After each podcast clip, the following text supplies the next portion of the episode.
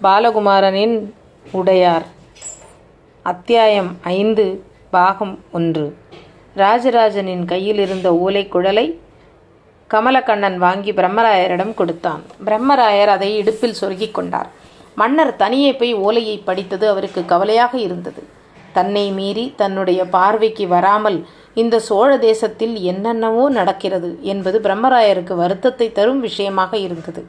மன்னர் சட்டென்று திரும்பினார். பிரம்மராயரை பார்த்தார்.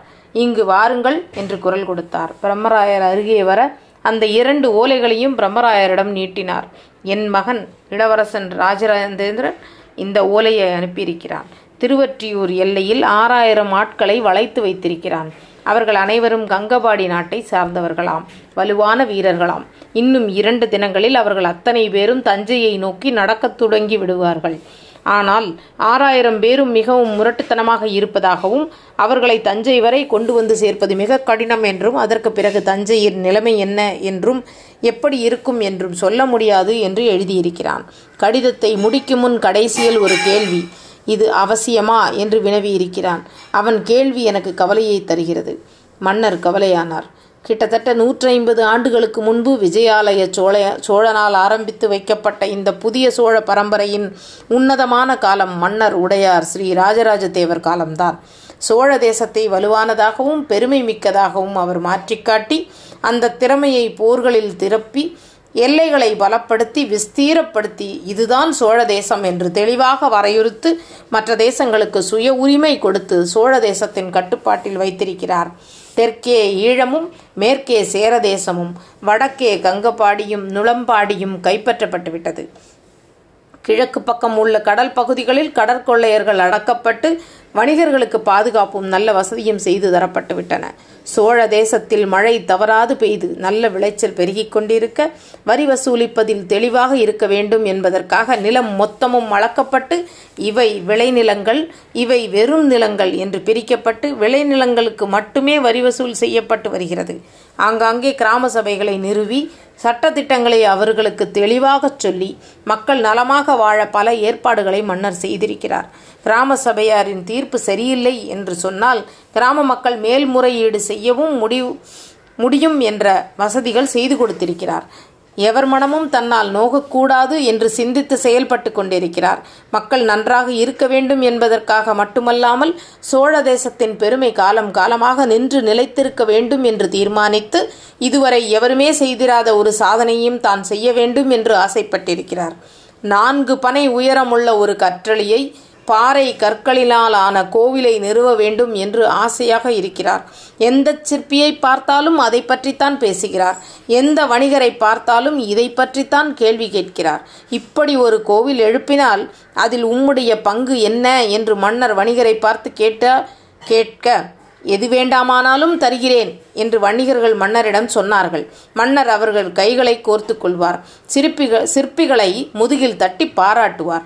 பாணர்களையும் படகோட்டிகளையும் போர்க்கருவிகள் செய்யும் கம்மாளர்களையும் சுற்றி உட்கார வைத்து தானும் உட்கார்ந்து கொண்டு தன்னுடைய கனவு என்பதை விரை என்ன என்பதை விவரிப்பார்.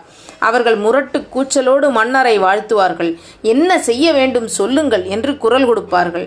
உங்களின் வலுவான தோள்கள் வேண்டும் என்று மன்னர் பதில் சொல்வார்.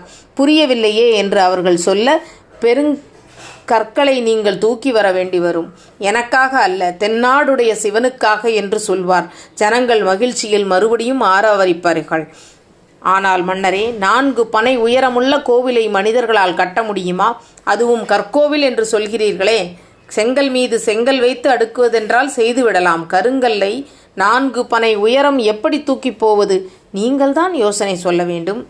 என்ன செய்தால் நான்கு பனை உயரத்துக்கு ஒரு கோல் உயரமும் ஒரு கோல் அகலமும் ஒரு கோல் கனமும் உள்ள கல் மேலேறும் என்று கேள்வி கேட்பார். ஒரு கோல் கனமுள்ள கல்லா? மக்கள் வியப்பார்கள். சிலர் கைவிரித்து மனசுக்குள் அளப்பார்கள். சிலர் பதினாறு தப்படிகள் நடந்து மண்ணில் கோடு போடுவார்கள். பதினாறு காலடிகள் கொண்டது ஒரு கோல். மண்ணில் வரைந்ததை நீள அகலம் கணக்கிட்டு இத்தனை கணத்தை எப்படி தூக்குவது என்று பிரமித்து போய் நிற்பார்கள்.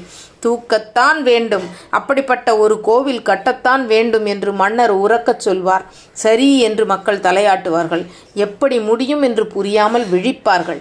இப்படி ஒரு கோவில் கட்ட முடியுமா என்று எல்லோர் மனதிலும் இருந்தது. ஆனால் இளவரசர் ராஜேந்திரன் மட்டும் இந்த கேள்வியை வேறு விதமாக கேட்கிறார். இது அவசியம்தானா? இது மிகப்பெரிய கேள்வி. மன்னர் மட்டும்தான் இதற்கு பதில் சொல்ல வேண்டும். ஆனால் தகப்பன் இந்த கோவிலை கட்ட வேண்டும் என்று பிடிவாதமாக இருக்க மகன் இது அவசியம்தானா என்று கேட்பது அரசியல் வட்டாரத்தில் நல்ல விஷயம் அல்ல பிரம்மராயரே என்று மன்னர் அடிக்குரத்தில் அடிக்குரலில் அழைத்தார். பிரம்மராயர் மன்னா என்று அவரை நோக்கி குனிந்தார். உங்களுக்கு என்ன ஓலை வந்தது என்று நீங்கள் பார்க்கவே இல்லையா?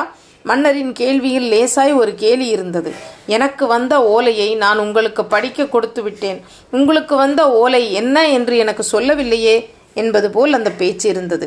தன்னுடைய ஓலையை பிரம்மராயர் இப்போது மன்னருக்கு காட்டியே ஆக வேண்டும். அதைவிட முக்கியம் யாருக்கும் தெரியாமல் ராஜராஜி இடுப்பில் மறைத்து வைத்திருக்கிற இன்னொரு ஓலையின் விஷயம் என்ன என்பதை மன்னர் போவதற்குள் படித்து விட வேண்டும். நீங்களே படியுங்கள் மன்னா. என்று பிரம்மராயர் ஓலையை மன்னரிடம் நீட்டினார். இல்லை இல்லை. இந்த உங்களுக்கு வந்த ஓலையை நான் படிப்பது நாகரிகம் அல்ல மன்னனாக இருந்தாலும் அதை நான் செய்தல் கூடாது. என்னவென்று நீங்கள் படித்துவிட்டு எனக்கு சொல்லுங்கள் என்று மன்னர் சொல்ல பிரம்மராயர் ஓலையை விரித்து படித்தார். ஒரே ஒரு வரி அந்த ஓலையில் எழுதப்பட்டிருந்தது. எழுத்துக்கள் மங்கலாக தெரிந்தன. தீப்பந்தற்கு தீப்பந்தத்திற்கு அடியே இருக்கும் கருப்பு எண்ணெயை விரலால் தொட்டு சரக்கென்று ஓலை மீது தடவிய போது எழுத்துக்கள் பளிச்சென்று தெரிந்தது. எனக்கு இதில் விருப்பமில்லை ராஜேந்திரன் என்று கையெழுத்திடப்பட்டிருந்தது. படித்துவிட்டு பிரம்மராயர் ஓலையை மன்னரிடம் கொடுத்தார். மன்னர் வாங்கி வெளிச்சத்தில் அதை பார்த்தார். மக்கள் மாட்டு வண்டியை செப்பனிடுவதில் மும்மரமாக இருந்தார்கள். மன்னர் முகம் மாறி போயிற்று. படித்த ஓலையை பிரம்மராயரிடம் நீட்டினார். அமைதியாய் தரை பார்த்து கொண்டிருந்தார். சட்டென்று தலையை உதறி என்ன மாட்டு வண்டியை சரி பண்ண முடியுமா முடியாதா? என்று உறக்க கேட்டார். மக்களை நோக்கி நடந்தார். மக் மன்னரின் கவலை இப்போது மனதுக்குள் போய்விட்டது. முகம் கவலையை மறைத்துக்கொண்டு மக்களோடு சகஜமாக பேச துவங்கிவிட்டது என்பதை மண் பிரம்மராயர் புரிந்து கொண்டார். எதற்காக இளவரசர் ராஜேந்திரன் கோவில் கட்டுவதை பற்றி இத்தனை எதிர்ப்பு காட்ட வேண்டும்? என்று மருகினார். மெல்ல மரத்தடிக்கு போய் ராஜராஜி எங்கே என்று தேடினார். ராஜராஜி அவர் வருவதை பார்த்து அருகே வந்தாள். இடுப்பிலிருந்த மிரிய மிகச்சிறிய குழலை எடுத்து அவரிடம் நீட்டினார். அவர் அதை வாங்கிக் கொண்டார். மயிலை திருவல்லிக்கேணி வணிகர் எழுதியிருந்த ஓலை அது. திருவற்றியூரில் ஆறாயிரம் கங்க வீரர்களை சவுக்கு நுனியில் இளவரசர் ராஜேந்திரர் வைத்திருக்கிறார். அவர்களுக்கு பாதி உணவு கொடுத்து அடித்து மிரட்டி ஒரு கட்டில் வைத்திருக்கிறார். அவர்களை தஞ்சைக்கு கொண்டு போக எண்ணம் கொண்டிருக்கிறார். அவர்கள் தஞ்சைக்கு வந்தால் வெகு நிச்சயமா நிச்சயமாய் கலவரம் வரும். தஞ்சையில் கலவரம் செய்ய வேண்டும் என்று அவர்கள் பலர் திட்டமிட்டு கொண்டிருக்கிறார்கள். எப்பொழுது தஞ்சைக்கு போகலாம் என்று கூச்சலிட்டு கொண்டும் இருக்கிறார்கள். ஆறாயிரம் வீரர்கள் தஞ்சைக்குள் நுழைந்தால் என்ன ஆகும் என்று சிந்திக்க வேண்டும் என்று அவர் எழுதியிருந்தார். பிரம்மராயர் கவலையானார். ஓலையை வெட்டி மடி மடிப்பத்தில் சொருகிக் கொண்டார். குழலை ஆற்றில் வீசினார். ராஜராஜி இந்த ஓலை கொடுத்ததை எவருக்கும் சொல்லாதே மறந்துவிடு என்று அவளுக்கு கட்டளையிட்டார். இவை அனைத்தையும் தொலைவிலிருந்து கவசைப்பட வீரன் ஒருவன் இருட்டிலிருந்து பார்த்தபடியே இருந்தான். அவன் பெயர் கடுவங்காரி. சோழ இளவரசர் ராஜேந்திரனின் ஒற்றற்படையில் முக்கியமான ஆள். உடையார் ஸ்ரீ ராஜராஜ தேவரின் ஒரே மகனான ராஜேந்திரன் சோழ எல்லைகளை பயன் பலப்படுத்தும் எண்ணத்தோடு காஞ்சியில் குடியிருக்கிறார். திரு திருவள்ளூருக்கு அருகில் உள்ள திருவாலங்காடு அவருக்கு மிகவும் பிடித்த இடமாக இருக்கிறது. சுந்தரர் சிறிது காலம் வசித்து வந்த அந்த திருவற்றியூர் அவருக்கு மயக்கமான இடமாக இருந்தது. ஆளால சுந்தரர் எங்கே நின்றிருப்பார்? எப்படி எங்கே நின்று பறவையோரை பார்த்திருப்பார்? இறைவன் இருப்பதாகச் சொன்ன மகிழமிரம் எங்கே என்று அவர் அங்கே தேடுவார். ஆலால சுந்தரரை பற்றி புலவர்களோடும் சிவனருட் செல்வர்களோடும் விவாதத்தில் இறங்குவார். படைத்த படைத்தலைவர்களும் அதில் கலந்து கொள்வார்கள். திருமணம் செய்து கொள்ளாதே என்று இறைவன் தடுத்து இழுத்தான். திருமண கோலத்தில் இருந்தவரை அழைத்து வந்திருக்கிறான். ஆனால் பறவையார் என்ற தேவரடியாரையும் சங்கிலியார் என்ற வணிகப் பெண்ணையும் இறைவன் முன்வந்து சேர்த்து வைத்திருக்கிறான். இதற்கு என்ன பொருள்? சங்கிலியார் என்ற பெண் வேண்டுமென்று சுந்தரர் இறைவனிடம் கேட்க இறைவன் மானிட வருவமெடுத்து தூது போயிருக்கிறான். அப்படி என்ன சுந்தரர் உயர்வு? இறைவன் கொஞ்சி கொஞ்சி கொண்டாடும் அளவுக்கு சுந்தரரின் உயிர்வென்ன? தயவு செய்து சிந்திக்க வேண்டும். எனக்கு மிகச் சரியான பதிலை அடுத்த முறை கூறும்போது சொல்ல வேண்டும். இளவரசர் ராஜேந்திரருடைய அந்த கட்டத்தில் படைத்தளபதிகள் இருப்பார்கள்.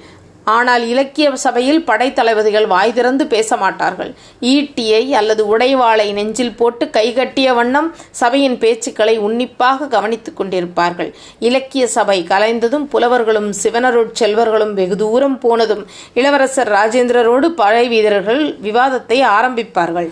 இளவரசர் ராஜேந்திரருக்கு நெருக்கமாய் உடம்பெல்லாம் நரைத்த எழுபது வயது கிழ தளபதியும் இருபது வயது மெய்காப்பாளனும் இருப்பார்கள். அவரோடு ஒரே பந்தியில் உட்கார்ந்து உண்பார்கள். காட்டு வழியில் அவரை நடுவே படுக்க வைத்து இவர் இவர்கள் சுற்றி படுத்து உறங்குவார்கள். அவர் குளிக்கும் போது குளித்து அவர் கோயிலுக்கு போகும்போது கோவிலுக்கு போய் அவர் ஆடும்போது ஆடி மிக நெருக்கமாய் இருந்தார்கள். இளைய மெய்காப்பாளன் தொடையில் தலை வைத்து ராஜேந்திரர் இழைப்பார எழுபது வயது கிளத்தளபதி கால் பிடித்து விடுவார். குளிக்கும் போது வயது வாலிபர் முதுகு தேய்த்து விடுவார். ஐம்பது வயது குண்டோதரன் ஒருவன் உணவை பக்குவம் செய்து கொடுப்பான். இளவரசர் ராஜேந்திரனால் ஓய்வாய் இருக்க முடியாது. காஞ்சிபுரத்திலிருந்து திருவாலங்காடு திருவாலங்காட்டிலிருந்து திருமழிசை பின்னர் திருநின்றவூர் பின்னர் திருமுல்லை வாயில் பிறகு திருவலிதாயம் பிறகு திருவற்றியூர் அதற்கு பிறகு திருமயிலை திருவல்லிக்கேணி பின்பு கடற்கரை ஓரமாய் பயணப்பட்டு திருவிடந்தை திரு இடைச்சுரம் திருக்கடல் மல்லை பிறகு மீண்டும் காஞ்சி மாநகரம் என்று பயணப்பட்டு கொண்டே இருப்பார். அழுக்காது பயணப்படுபவர்களால் மட்டுமே ராஜேந்திரனுடன் இருக்க முடியும். மனைவி குடும்பம் குழந்தை வீடு வயல் எல்லாம் மறந்துவிட்டு எந்நேரமும் போர் நினைவாக இருக்கிற மற்றவர் மறவர்களால் மட்டும்தான் இளவரசன் ராஜேந்திரனோடு தாக்கு பிடிக்க முடியும். எப்பொழுதும் கேள்விகளோடே சுற்றும் அந்த இளைஞன் தகப்பனை விட்டு விலகி இருக்கவே விரும்புவார். அந்த இளைஞர் தன் படை வீரர்களை மகிழ்விப்பதையும் பெரிதும் விரும்பினார். என் படை வெறும் குடிகார கும்பல் அல்ல கொள்ளை கூட்டமல்ல அவர்கள் சிவனருட் செல்வர்கள். வாழ்வின் அனைத்தையும் புரிந்து திருநீறு பூசுபவர்கள். அதே சமயம் வாழ்வை அனுபவிப்பதில் எந்த குறையும் வைக்காதவர்கள் என்பார். சோழ தேசத்தில் படைகள் நடந்துதான் போகும். ராஜேந்திர சோழரின் படைகள் மட்டும் எப்பொழுதும் ஓடிக்கொண்டிருப்பவை. நிற்காமல் மூன்று காதம் நீ நான்கு காதம் ஓம் ஓம் என்று மூச்சுரைத்து கொண்டே அவர்களால் ஓட முடியும். கால் நாழிகை வேல் கம்பு ஊன்றி நின்றால் போதும் களைப்பு பறந்துவிடும். களைப்பு மனம் சம்பந்தப்பட்ட விஷயம். தலைவனாக இருப்பவன் தன் கீழே உள்ள படை வீரர்கள் ஒவ்வொருவரையும் கவனிக்க களைப்பும் கவலையும் அதன் அந்த படையை அண்டுவதே இல்லை. படை வீரர்கள் களைப்பை போக்கத்தான் இலக்கிய உபன்யாசம். கோவில் வழிபாடு ஹோமம் வேத கோஷம் சில சமயம் மிதிமிஞ்சிய மதுபான மருந்துதலும் பிசாசு கூத்தும் நடைபெறும். ராஜேந்திரர் தன் மடியில் தலை வைத்து உறங்க மாட்டாரா என்று படை வீரர்கள் ஏங்குவார்கள். தன் தோளில் கால் வைத்து குதிரை ஏற மாட்டாரா என்று அலைவார்கள். அவரோடு விவாதத்தில் இறங்க விரும்புவார்கள். அவரிடம் பல்லாயிரக்கணக்கான சோழ வீரர்கள் அடிமைப்பட்டு கிடக்கிறார்கள். கடுவங்காரி இளவரசர் ராஜேந்திரின் அன்படிமை. சோழ தேசம் மகோன்னதமான ராஜராஜரை ஈன்றுவிட்டது. அந்த மகோன்னதமான அரசருக்கு மிக மிக மனோ மகோன்னதமான ஒரு இளவரசர் பிறந்திருக்கிறார். பரத கண்டத்திலேயே இப்படி ஒரு அரசர் வாழ்ந்ததில்லை என்ற பெயரை இளவரசர் ராஜேந்திரர் தட்டி போகப் போகிறார். சரித்திரத்தில் அழியா புகழை பெறப்போகிறார் என்று கடுவன்காரி திடமாய் நம்பினான். கடுவன்காரி திருவற்றியூர்காரன் பரதவர் இனத்தைச் சேர்ந்தவன். தஞ்சையை தெரிந்து கொண்டு வா என்று அனுப்பியிருக்கிறார். வெகு நைச்சியமாக சில அதிகாரிகளின் உதவியோடு கடுவங்காரியை ராஜராஜ சோழரின் கவசப்படையில் சேர்த்து விட்டார். கடுவங்காரியின் முக்கிய வேலை மாமன்னர் ராஜராஜரை வேவு பார்ப்பது. அவரை சுற்றி நடப்பவைகளை பதினைந்து நாட்களுக்கு ஒரு முறை ராஜேந்திரருக்கு ஆட்கள் மூலம் தகவல் அனுப்புவது. எல்லையில் குடியிருந்தாலும் ராஜேந்திரன் கண்கள் குடந்தையிலும் தஞ்சையிலும் பதிந்திருந்தது. தஞ்சையில் ராஜேந்திரனின் கண்ண கண்ணாய் கடுவன்காரி இருந்தான். அவருக்கு ஏதும் செய்தி இருக்கிறதா ராஜராஜரிடம்? என்று தெரிந்து கொள்ள ஆசைப்பட்டான்.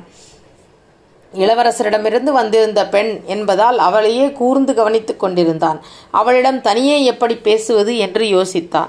நாம் இன்று பழமர் நேரில் தங்கப் போகிறோம் என்று மன்னர் முணுமுணுக்க கவசப்படையினர் இதை உறக்க முழங்கினார்கள். மன்னர் பழமர் நேரி சிவன் கோவில் நோக்கி நடக்கத் துவங்கினார். கடுவங்காரி ஊர் எல்லையிலேயே நின்றுவிட பழமர் நேரி படகோட்டி கருவன்காரியை அணுகினான்.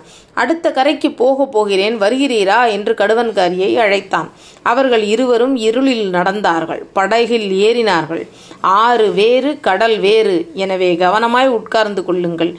படகோட்டி எச்சரிக்க கடுவன்காரி உத உறுதியாய் உட்கார்ந்து கொண்டான். அவர்கள் போகும் விஷயம் கமலக்கண்ணனால் பிரம்மராயருக்கு சொல்லப்பட்டது. அடுத்த அத்தியாயம். நாளைக்கு பார்க்கலாமா? நன்றி.